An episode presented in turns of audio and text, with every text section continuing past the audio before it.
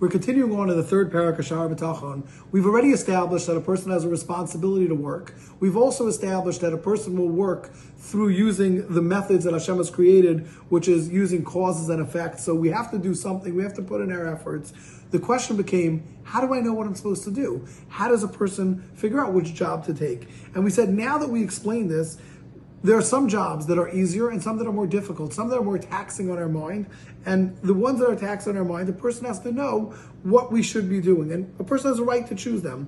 And he continues on that some of them are more strenuous, some of them are less strenuous. When you sit in an office and you're doing work, yes, it may be strenuous on our minds, but it's not physically. And then there are other times which is physically working with, for example, tanning hides or bringing out or, met, or working with metals and mining, etc., carrying things, traveling. Those things are very difficult. Continues on Rabbeinu Bachya and he says, Umi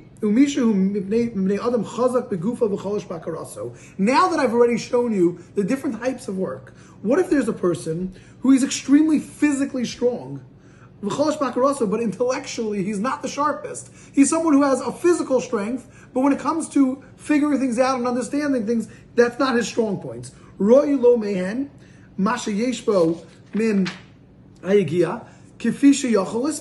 what he should do, though it's appropriate for this person, is to be able to put in the efforts, obviously that which he can manage um, and put in physical labor, because that is what you were created for and that's what you're designed for. Umishu cholash begufo, v'akarasu chazaka. What if you have a person who is not so physically strong, but he's extremely intellectual, he's extremely sharp? Al yivakish mesibos hateref mashpegei gufo. He shouldn't go taking a job that's physically taxing. That will be too much. Ach yite el masha kal al gufo what he should do is he should turn and he should look focus on something that will be light on his body because obviously he wasn't built for that, and something that he'll be able to constantly be able to grow, and this is something that he'll be able to excel in.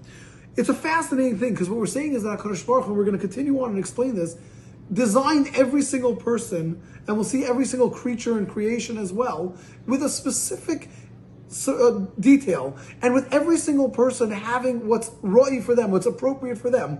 We see also, even when it came to the division of the land in Eretz Yisrael, when the 12 Shvatim each got their land, every single Shevet was given according to what was appropriate for them. Some there was Zavulun was the Chof Yam, they were by the sea. Why? Because this was more appropriate for what they were built for and what they were designed for. So now what we're understanding is that every single person has to look at who am I and what am I? And then go and choose what profession they want to go in. What's very, very important, and we need to take the time to think about this and to internalize this and to really understand it. All parnasa, all livelihood, we've shown is clearly from Hashem.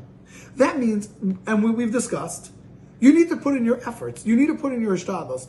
Now, granted, part of your ishtadlos is picking that which is appropriate for you.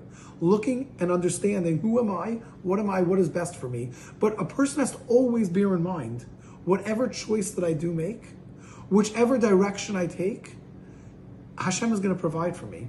And Hashem is not going to provide for me any differently if I choose one profession versus another as long as I'm doing things in the proper derech of Hashem, and as long as I'm relying on Hashem. What that means is now we can sit there and say, if I wanted, if I'm a person who I'm a strong person, but I don't, I'm not as intellectual, I can take a physically taxing job. If I take a physically taxing job, and I'm only making less money, don't worry. There's a guarantee Hashem will give it to you.